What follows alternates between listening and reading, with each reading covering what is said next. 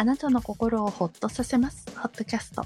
こんばんは、みちーです。こんばんは、くむです。さあ、ゴールデンウィークさなかの配信ですね、今年は。皆さんね。いかがお過ごしでしょうか？いや、私は結構苦しんでますよ、今年は。まあ、でも、お休みは他の時に楽しんでらっしゃるから、まあご苦労様ですまあまあって感じで。まあね、本当にね、大変、そう、大変な感じ。あの、連休早々から大変な目に遭ってる感じですね。うん。まあの連休と言いながら一応今年は結構さあの飛び石じゃないですか、うんまあそうね、カレンダー通りだとうね。んあのまあもちろん長期間休んでる方もいらっしゃるとは思いますけどまあノリ的にはうちもあの暦通りな感じなんですよね、うん。まあ私が休めるかどうかは別として。うん。という感じなのであの比較的こうなんていうのかな。平日は平日で。うんだから昨日からなんとなく連休に入った感じなんですよね、うん。だから、あの水曜日からうん。よ3日からか。うん。っていう感じなんですけど、はい、ただ3日の日にちょっといろいろありまして、うん。えー一気になんかこう出花をくじかれた感じ。で、えーまあはいまあなんかね意外とまだねこう温度差にもやられてるんですよね体がね。うんうんうん。で体調もねあんま良くない感じ。で、口の中に口内炎が5つぐらいできてる感じなんです今。大変大変。まあ、まあ、あの自分でね噛んじゃって左右とも噛んじゃったみたいなところもあって、まあ、それもあった上で、こうそれ以外のところも出てて口の中が火の車みたいな。うん、アルコール消毒は何の役にも立たないぞっていう。あ、それはあんまり良くないです。そうそうよくないんですよでも お酒飲まないであんまりいられないみたいな感じで。それもどうかなと思ういや。もう本当にねそんな感じ。あんま良くない。いろんな意味で良くない、そうね、そういう サイクルに入ってはいはい。ダメなサイクルに今入ってるなという。うん。自分でねなんか自分が嫌になっているパターンですよね、うん。本当ね。ね。私もあの出花くじかれた族なんですけども、まあ、うん。い楽しくやってんじゃんミッチーさんや、考えないようにしてるんだよ。い。やいやまあ大事だよ。はい、考えい。ないようにできるっていうことはそれはそれで大事なことだなって思うんで。いや、あでもやっぱり。ー偉いなと今年いやでもやっぱりちょっとまああの親問題なんですけどね、はいはい私も。うん。あのうん。なんかずっと頭の中にモヤモヤあってええまあねって感じですあまあなのでいやもうなので気がつくともうゴールデンウィーク2日終わっちゃったっていうか、うんもうあと残り 3, 3日しかないんですよはあ私一応先週末の土日もゴールデンウィークの中に入れてますけれども含めてますけどもはうん。あ、3日しかない。あと3日どうしよう。あと3日は、はい。家で、あの、片付けに、この、ちょっと心の乱れとともに乱れた部屋の片付けとかね、そのあたりをしたいな。あとは、ね、あの、年末の大掃除の時に、寒いから無理ってなるのは分かってるので、ちょっとこの辺でゴールデンウィークと8月にちょこちょこっとなんかやっとけたらなと思っています。まあねはい行きましょうか そうですね。そんな感じで、あの、私の楽しい部分はこの後の、はい、お話ししていこうと思います。それでは今日もホットキャストスタートです。やっぱねこの天気の問題もあると思うんですようん。えーまあ平日に私はちょっとねバイクで走ってたんでそのゴールデンウィークと言いながら平日のうん、期間にね、そうね。で、えー昨日がギリギリ天気が持つタイミングだったんでお出かけするつもり坂見に行くつもりだったのが、えーうん母親に潰されて終わったっていう感じで、うんでも今日はまあ今日から雨なんですよ。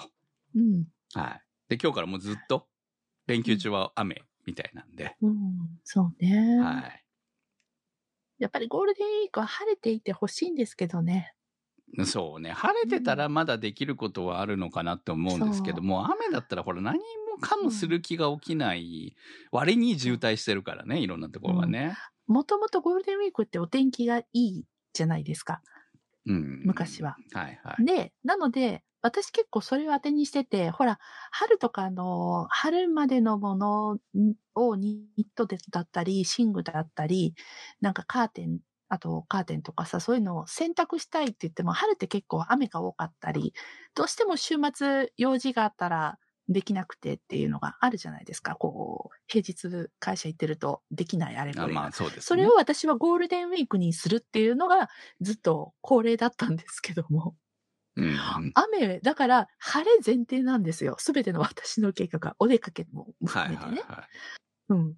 なので、え、困るんだけど って思いながら、晴れ、今も、そうですね、ちょっと、あの、本来なら午前中だけ洗濯なんだけど、それ以外のもう夕方洗って、あの、翌日、午前中までに乾いてくれたら、その次をまた回せるしとか、こう、すごい洗濯スケジュールとか詰め詰めです。今年は。はあ、大変ですなんとか明日までに全て終わらせないといけない。まあね、もうほ思ら雨全、雨が降るのは別にうち乾燥機使ってるんで全然問題ないんですけど、でもやっぱりこう、その行動がね、制限されるっていうところがね、なんかうん。ね、せっかくの天気だった日にやられを潰されると身動き取れなくなるな、みたいな。いやうんこれがね、本当に命に関わるとか、そういうことだったらこんなにイライラはしないんですけど。多分、クムさんは、うんあの、あれなんだよね。車だったらまだいいけど、バイクだから、よりお天気に、ああ、いや、左右されるのまあ、があるんじゃないまあかな、いやうん、この連休中は別に普通に車あるから車で行動するんですけど、にしてもですよ。天気じゃないのは、こうなんか、こういろんなやる気をそぐわけですよね。まあまあね、体調も悪くなる体調、うんもうだから本当にここ最近若干ね、体調、その、連休前ぐらいからうん、ちょっといまいちなんですよね。気温差みたいなものもあるし、だから、うん。そう、バイク乗って行った日は良かったんだけど、その日以外はダメみたいな。うんいや、ちょっとね、大丈夫かな、俺。とか、こう、自律神経的に今やられてんじゃないかなとか、いろんな、そうですよね。自律神経で、あの、やっぱりその辺左右されますもんね。そうなんですよ。だから、んまあね、あまり、こだからストレスもう、ストレできるだけうんス控えて。トレス、うん、そうですね。だから、そう思ってる時にストレスの原因が発生するわけですよね。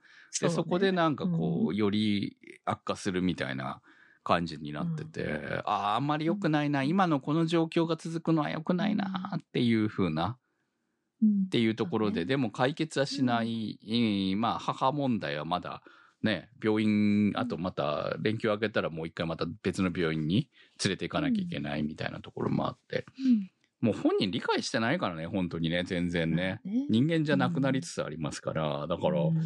その会話が成立しないしっていう、で、私のことは相変わらずわからないままだしっていう状況下で、もう病院連れてっても意味があんのかなみたいな、そんなところもあるけど、まあね、施設としては連れてってもらわないと困るわけなんで、とか、うん。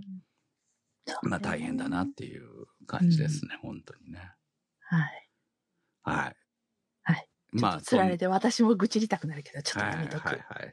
まあ、そうですね。楽しい話をね。そうです。楽しい話しなくちゃ。楽しい話し、俺もしたかったよ、本当に。あの、また改めて、ゴムさんの楽しい話を待ってましょう。はい。さあ、ということで、えー、このゴールデンウィーク、ちょっとね、もうあの、遠出する、けまあ、計画を立てきれてなくって、遠出を諦め、ね。いや、今回は名古屋観光をしようということで、初心に戻って名古屋を楽しもうと。はい。第1部、第2部。先週末、えー、土曜日が第1部かな。で、えーっと、今日が第2部に行ってきました。で、第1部は、皆さんご存知、名古屋城。うん。うん。名古屋城ってこんなんなんだね。うん。あの、名古屋城、私、あの、見ては、遠目で見てはいたんですが、実際にお城に行ったっていうのは初めてです。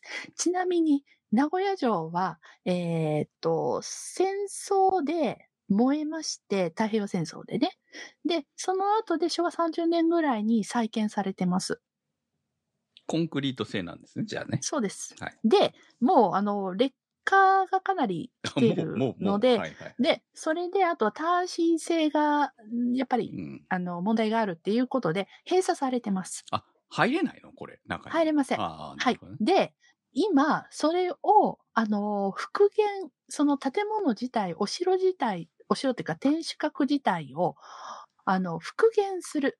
木製で復元するっていうのを、えーその、名古屋市長が掲げ、計画を立プロジて、ェクトをで立て、そうです。で、ね本来は、えー2023年か4年ぐらいの完成予定だったんですが、計画を出した時点で、あのー結局その、文部省だったっけな？文科省ですかね。文科省か。うんそこが許可出さなかったんですよ。あで、それでやり直しの計画を立てて、ちょうど今今提出したので、で、それがと、もう、あの、材料とかも揃えてるんで、それが通ったら、あの、復元の工事が始まって、完成までに、まあ、7、8年はかかるだろうねって、あの、お城の、お城にいた係、係員の人がおっしゃってました。なので、まあ、当分先かな、とは思います。なるほどね。うんまあ、だからといってね、やっぱりあの、今までいろいろお城行ってます。で、あの、もちろんあの、昭和に建てられた復元のコンクリートのお城もいろいろ見てきましたが、やっぱりあの、外観、一番立派かもしれません。迫力ありました。さすが名古屋城。うん。で、えっ、と、で、その天守名閣古屋城の上ってあの、金のあれ、シャチシャチホホココいますよがいるんですね。はいはいはい。はい、いますよ。で、これあの、定期的に下に下ろして、きれいにしてますから、ピッカピカ。はいはいはい。ちょうど去年ですかね、あの、下ろして、あの、で、ちゃんとあの、下ろしたらみんな見ることができるんですよ。うん。です。で、それでテレビではい。ヘリコプターで下ろすのをこう中継してたのも見た、見た記憶が新しいんですけれども。うん。いやー、シャチホコってさ、いろんなお城の上にももちろんついてるんだけど、割と皆さん控えめなんだよね。うん。知ってますよ。名古屋は名古屋はもうね、そういうのが好きなんでしょ？本当にねう、ん。あのー存在感のあるシャチホコでした。うん。これは、見とくといいかもっていうぐらいの。金ですからね。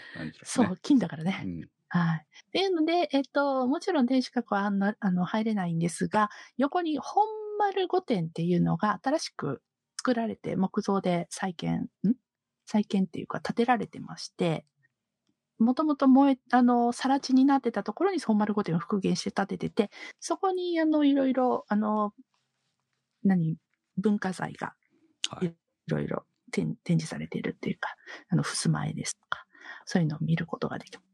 で、そこ入ったんですけど、写真、あの、撮影は OK なんですけれども、一箇所だけ流れが踏ん詰まってるところあったんですよ。はうん。で、なんか、あの、その、作ってる材料の説明のところを、なぜかみんな写真撮ってるんですよ。い。はいはい。木材どこから持ってきたみたいな、はいはいた確かそういう展示だったと思うんですけど、なんで？って思ったら、その、あの、木の断面の丸太のこの断面に、大谷翔平のサインがあって、いや、まあ、なぜ？な で、ぜ？みんなそれ写真撮ってる。は多分、あの、WBC の時かなんかに来たのかな。そこでちょっとサイン私もしていったんですか？わかんないんです文けれども。化財的なものにサインしてっていいんですか？いや、あの、多分、文化財ではないんですよね。あくまでも、あの、こういう木ですよ、みたいな、せああの、切り株の。サンプルみたいな。うん。あ、で、外に出て、ようやく気づきました。確かに入り口のところに大谷翔平のサインがありますって書いて まあまあ、今だったらね、それ仕方がないですよ、そそうねりゃね。そうね。うん。はい。ちょっとそれ見て戸惑っちゃいましたよ。谷翔平だけじゃなくて全員分出すべきじゃなくて、そこはもうね、私の中でこう、いろいろ見て、すごいって思ってたのが、全部大谷翔平に持っていかれました。はい。はい。ということで、あの、結構お城の中、あの、展示ですとか、うん、いろいろ見てうろうろして、その後そばに、えーし飲食店、名古屋、名古屋飯が食べれる、えーところがあって、金シャチ横丁っていうのがあって、そこでお昼ご飯で初めて、あの、ヤバトンって言って、名古屋の味噌カツのお店で一番有名なところですね。はい。ミッチーさんが写真上げてるの見ながら、うんあ、食いたいなと思って見てました。うん。私、あの、とんかつはね、あの、サクサクが好きなんで、あの、ソースがべっちゃりかかってるのって、あんまりうん。ちょっと得意じゃないかなと思ったんですけど、あれが一番人気で、一番ポ有名なうん。メソーニューだったんで。スカツ丼とは違うんでしょ？またね。うん、違いますね。はうん。でも、うん、食べたらびっくりした。美味しかった。い。まあ、それだけね、人気だってことは、確実にあるんだと思うんですよ、そういう、ね。だから、名古屋の人が、あの、よそから、なんか友達とか親戚とか来ると、ヤバトンで味噌カツをうん。食べるっていうのをよく連れてったって話を聞いてたんですよ。はあ、これは確かにあの、初心者の人にもおすすめできるわってい。いうう。ん。うん。とっても食べやすかったです。はい。ちょっとね、でこれでとんかつ好きとしてはね、ちょっといいなと思って見てました。まあ、ほら、いろんなね、バリエーションがね、あっていいよねと思うので。そうね。はい。で、またあの、カツ丼も、実はこう、地域によっていろんなスタイルがあるからさ、うん。あれも突き詰めるとね、まあ前に、ずっと前に番組でも紹介しましたけど、本当カツって奥深いなって思いますね。いろんな食べ方があって。ほんとね、うん、豚大好き。美味しいですよはいね。。はい。もう口内炎できてる今だからこそ豚肉食べとかないとさ。ああ、そう、そうらしいですね、うん本当にね。うん。肉食えに野菜が足りてないことはないはずなんですよ。野菜結構食ってるんで。だから、ええでも肉もね、豚は食ってるはずなんだけどなーって思いながらね。うん。だからまあ、うん自分でね、噛んじゃったのが一番いかんなって思うんだけどね。うんでもほら、噛むとさ、噛み癖ついちゃうじゃん、どうしても。でし、ちょっと腫れるとまた噛んじゃうね。そうなんですよ。っていうのもあって、もう何をしたらなんとかなるのかもよくもうわからなくなってる感じですね、今ね。うんはい。まあそんなわけで、名古屋城を堪能し、えー、な、名古屋城土産もいろいろ買いまして、はい。シャチホコグッズとかね。で、あの、会社の、会社に名古屋城へ行ってきましたの お土産も買い。それ、全然名古屋人的に、え、えなんじゃないの？違うの？でも、意外とほら、やっぱり地元に住んでると行かないじゃないですか、そういかないですね、うとこって確。かにね。確かに、あの、私今回、名古屋観光するにあたって、かあの、会社の同僚ですとか、あとはあの、美容室の人たちとかに、あの、聞いたんですよ。おすすめありますか？みんな、名古屋出身とか愛知出身とかなんで。ただ、口を揃えてないって言うんですよ。はいはい。まあそんなもんだよねって思って、でも話をすると、今回名古屋城に行ったけど、行ったことある人は少数なんです。しかも、ほら、学校で行ったとか、親に連れられて行ったとかで、うんそれでし、あの、自分から行くっていうのはやっぱりない。友達と行くっていうのも特にない。っていう。まあほら、あの、観光地、でも長崎なんか完全に観光地なんで、でもうん自分が行かなくても、誰かが来た時に案内するわけですよね。で、案内で行って、おお、久しぶりに来たわ、みたいな。子供の頃来たことあるけど、久しぶりに来たわ、みたいなことで、えー連れて行くことで味わうことっていうのはあるなっていうのは、もうここ何年か？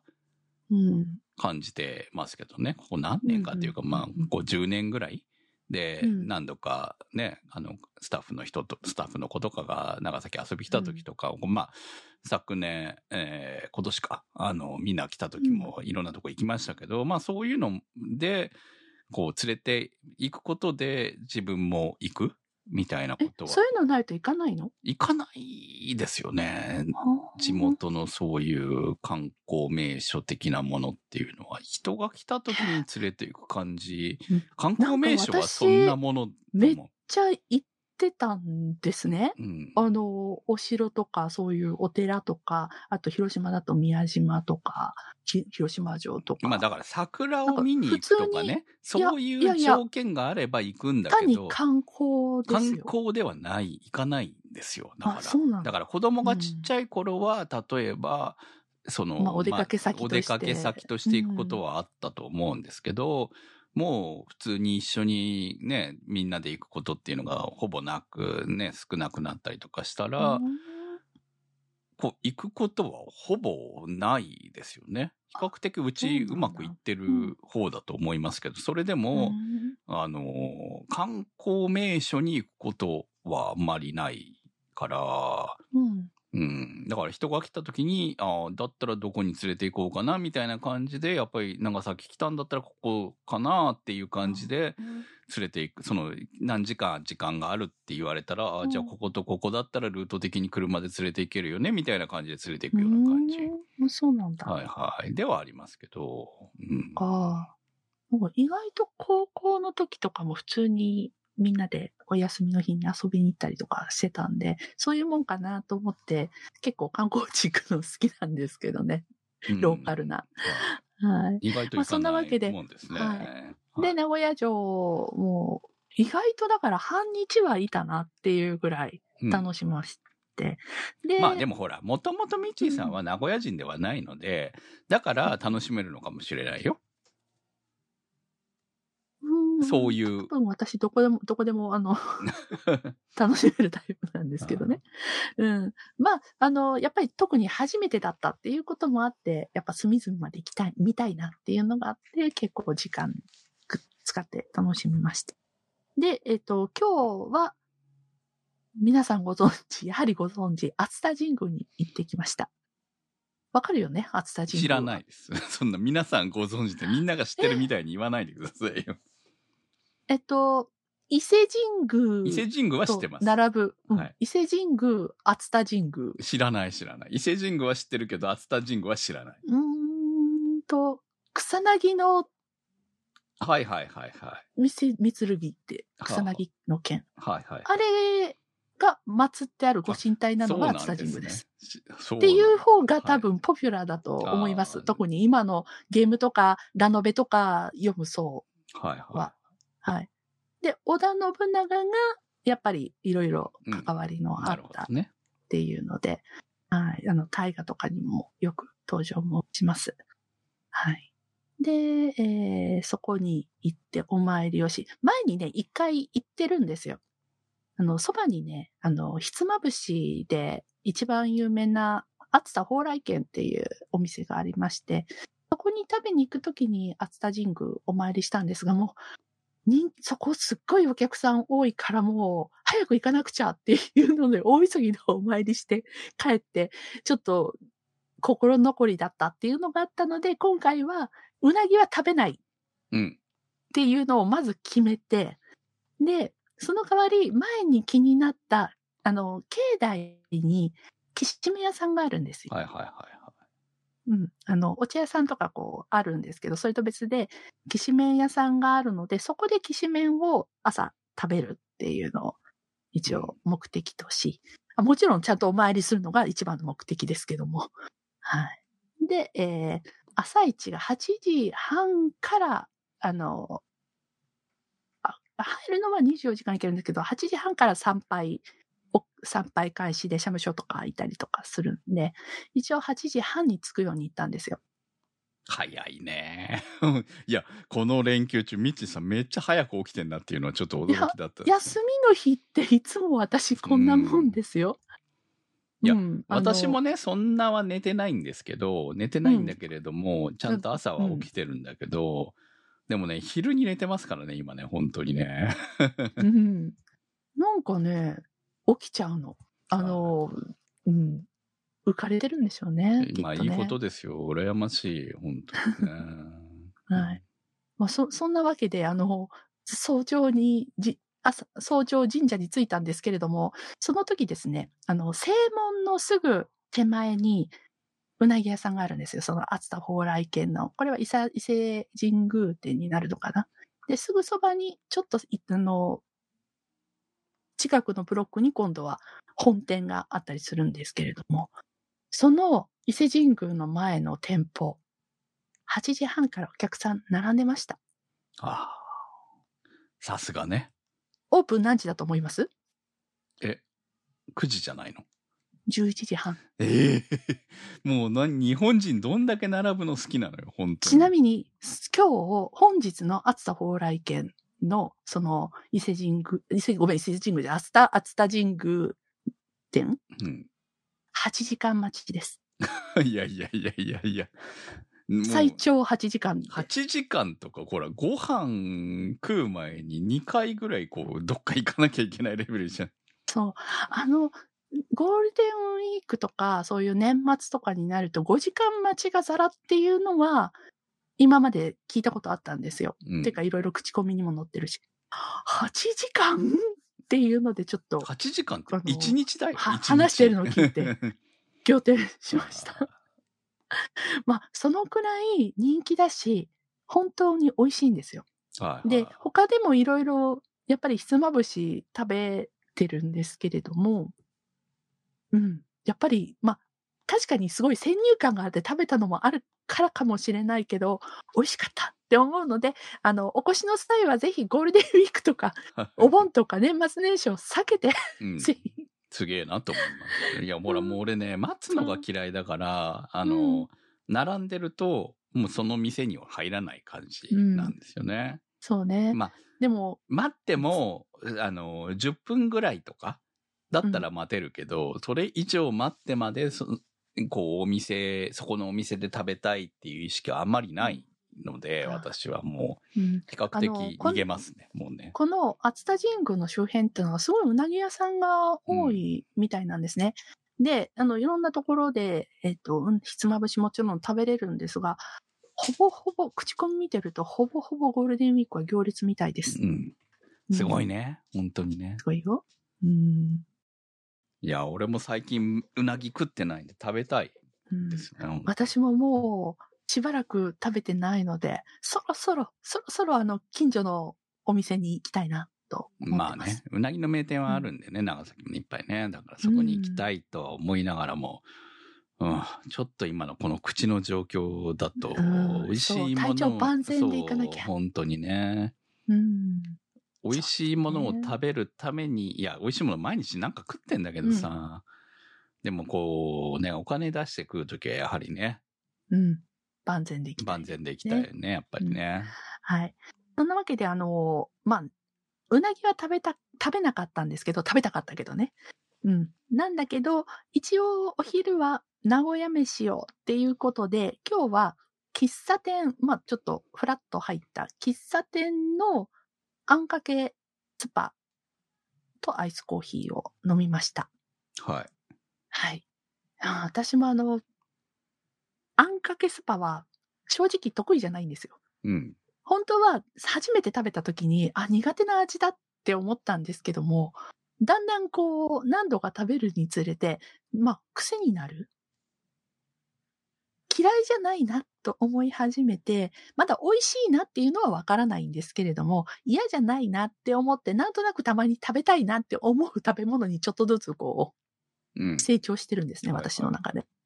はい。そんなわけで、他にもいろいろ食べるものの選択肢があったんだけど、いや、せっかくだからって、あんかけスパを頼みまして、うん。あ、なるほど、ここのお店はこんな感じなのか、まあ、で味わいまして。いろんな味が多分あるよねっていうことですよね、うん結局ね。お店ごとによってタイプがいろいろ、タイプっていうか全体的には系統は一つなんだけど、うん。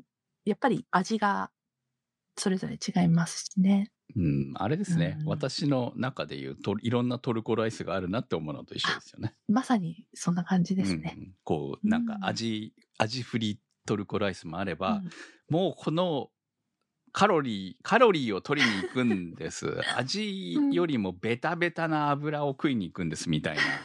そういう時もあるんで、やっぱりね。うんうん。そうね。はいそう、あるんですよ。いろいろあるんで、やっぱそこはね、うん本当にね。そうね。まだトッピングも多いのがあんかけスパの魅力だったりもしますしね。ほんといろんなものが乗るので、そう。美味っていうのとね、やっぱりこう、楽しいっていうのもありますね。あ、そうですね。だからこう、うん美味しいだけじゃなく、な味がいろんなものにあるなって思うなっていうところを感じます。本当ただ、私は多分よそから来た人にあんかけスパは、ちょっとす自分が最初抵抗あったのもあって、旅の思い出としてはちょっとスパってさ、進めない皿うどんじゃねえ違う。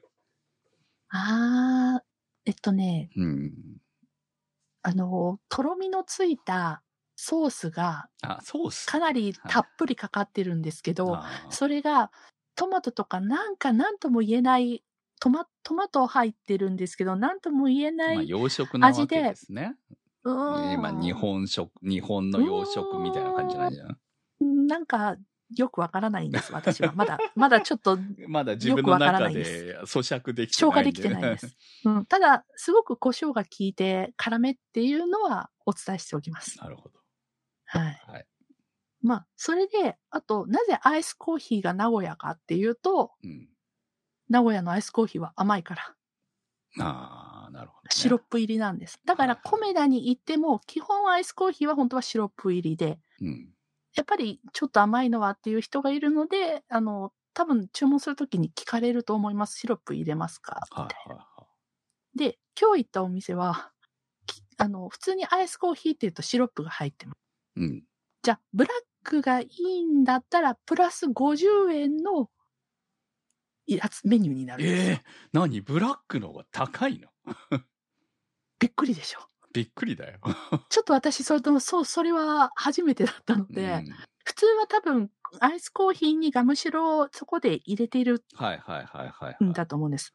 でもそこはガムシロ入りのアイスコーヒーっていうのをもともとドンと用意してて、なるほどね。なので、あの、べ別で、まああれですよね。結無糖の局、そういううおお客さんが多いからっていうことですよねな。なるほどね。うん。そう。なので、迷って、私いつもブラックの方なんですけど、はまあ、名古屋、今日は名古屋を堪能する日だから甘いのにしとこうい。って。まあそれはね、正しいと思いますよ。うんはい。まあでもほら、あんかけスーパー辛いからさ、うん。ちょうどその辛さを中和するには、はい、よかったです。っていうので、あの、アイスコーヒー頼むとき、名古屋で頼む頼むときはご注意ください。はい。はい。まあ、聞いてくれますけどね、もう最近は。ああ、なるほどね。うん。観光客も多いということでね。はい。うん。でも、あんまり渋い喫茶店とかに行っちゃうと、もうデフォルトでシロップ入りかもしれない。なるほど。うんうん。あ、砂糖いらないです。みたいなことが言えないわけですね。え？って言われちゃうわけね。来たもう時に、ね。先に頼むときに、あの、シロップ、あの、甘くないのでとか、先に、いや、それはね、多分ね、県外人からするとね、理解できないと思いますよ。普通はこう、うんなんか来るときに、あ、いらないですっていう感じですからね、私もね、ブラックでいうんそうそうう。そう。う。うんん。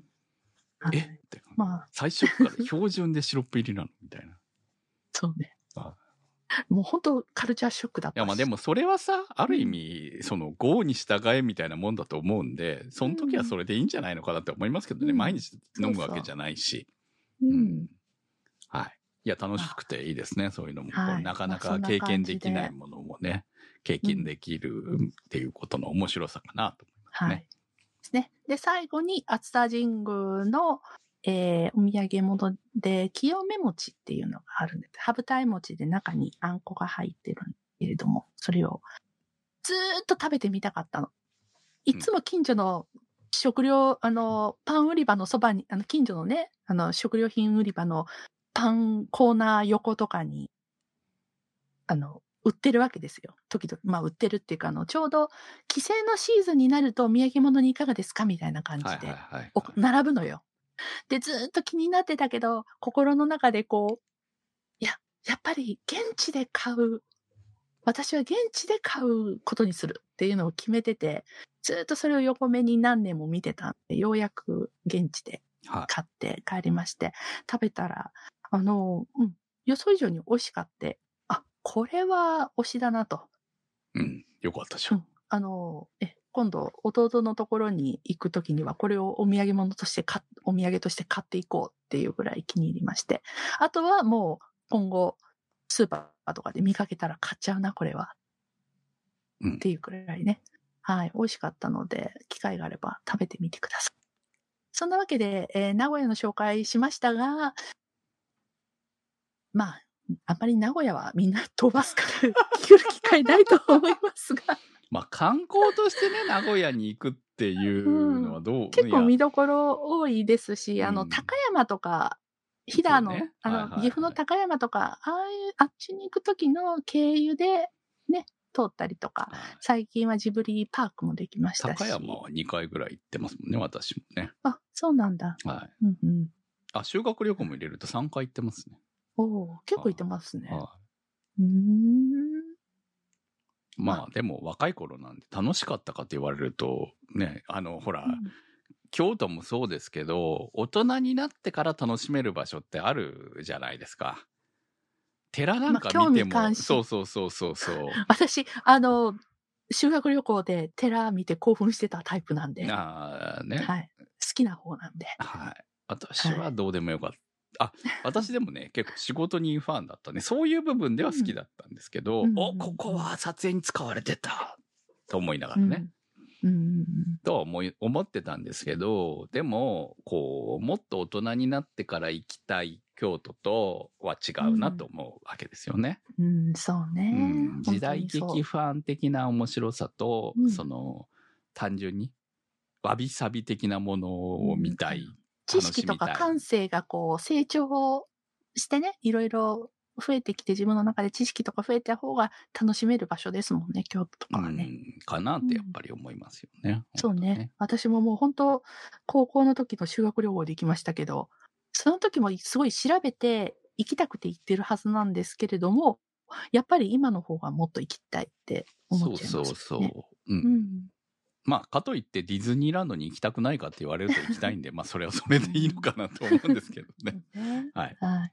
まあそんな感じで、あの、住んでるところの観光地巡りっていうのはなかなか楽しいと思います。私の地元の方も意外と探せばありまして、あの、ちゃんと、あの、お寺の境内で暴れん坊将軍の撮影してたとかね。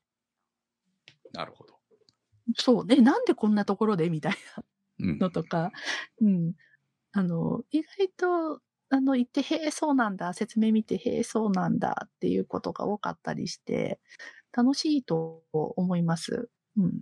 もう、普通に、あの、観光地、そういう観光場所に行って、そこのお土産物のおまんじゅうを、バラ売りを食べに行くっていうのも、とってもおすすめです。私、高校生の時にはもうみんなそういうことをやってたんで、うんうん。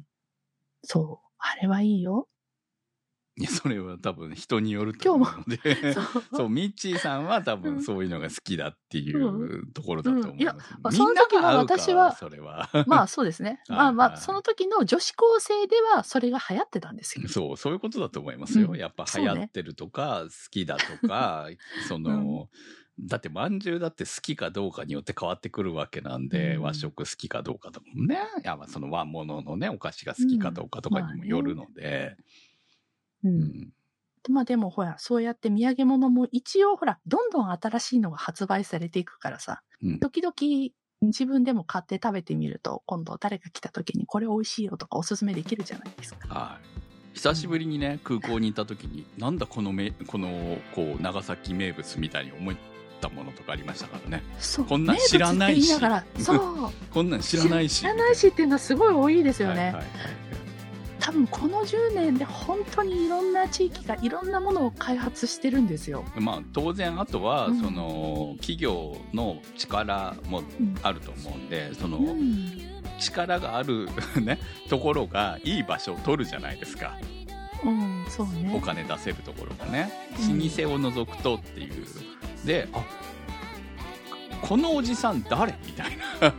なんかこう職人さんみたいな人がこう出てる、うん、こんなカステラいや聞いたことねえんだけどとか思いながら、えーうんいるあるとかあるな。だいろんな観光地にどこにでもこれあるけどこのカステラ聞いたことないぞみたいな。ね そうそうそう。ああるなと。面白いなと思いました、本当に。そうね。もうあのだから東京バナナも私初めて食べた時すごい美味しくってそれからの東京住んでた時にあの自分でかバラ売り買いに行ってたんですよ。お店がちょうど杉並区にあったんで。はい。であ結構私ここのいろいろ食べてるわ。もう東京バナナなんて知り尽くしてるわって思ってたら先日お土産で東京バナナブリュレタルトっていうのをいただいたんですよ。それは俺も知らない。東京バナナこの前もらったから食ったけど、うん。とそのブリュレタルトは知らないよ。あのね私最初あのよくある変化系変化球ねって思ってたらすんごい美味しかったんですよいやもうねと研究開発 ですよやっぱりね。戦っていかなきゃいけないいね。やちょっと舐めてたわと思って東京バナナまだまだはい。あのまだまだこれからすごくな成長していくから。まあ企業のね力がね、うん。強ければ強いほどいろんなことに研究開発する余裕もありますからね、やっぱりねそういうところもああるんだろうなとあーもうあの東京バナナのレーズンサンドとチーズケーキも気気になってるので 今度行った時に買って帰ろうと思いますはいそんなわけで、まあ、またね面白い名古屋名物があれば紹介できたらなと思います、ポッドキャストは検索サイトで HOTCAST と入れていただくと出てきます。今週のホットキャストはチョチョさん立ち切れ線香さんマキさん林たぬきさんスーギーさんてる兄さんなっかんさんにわっちさん長遠井さんかはくさん紫のサルスベリさんミーヤさんナベックスさんのサポートにてお送りいたしました。番組のサポートをありがとうございます。それではまた来週。さよなら。さよなら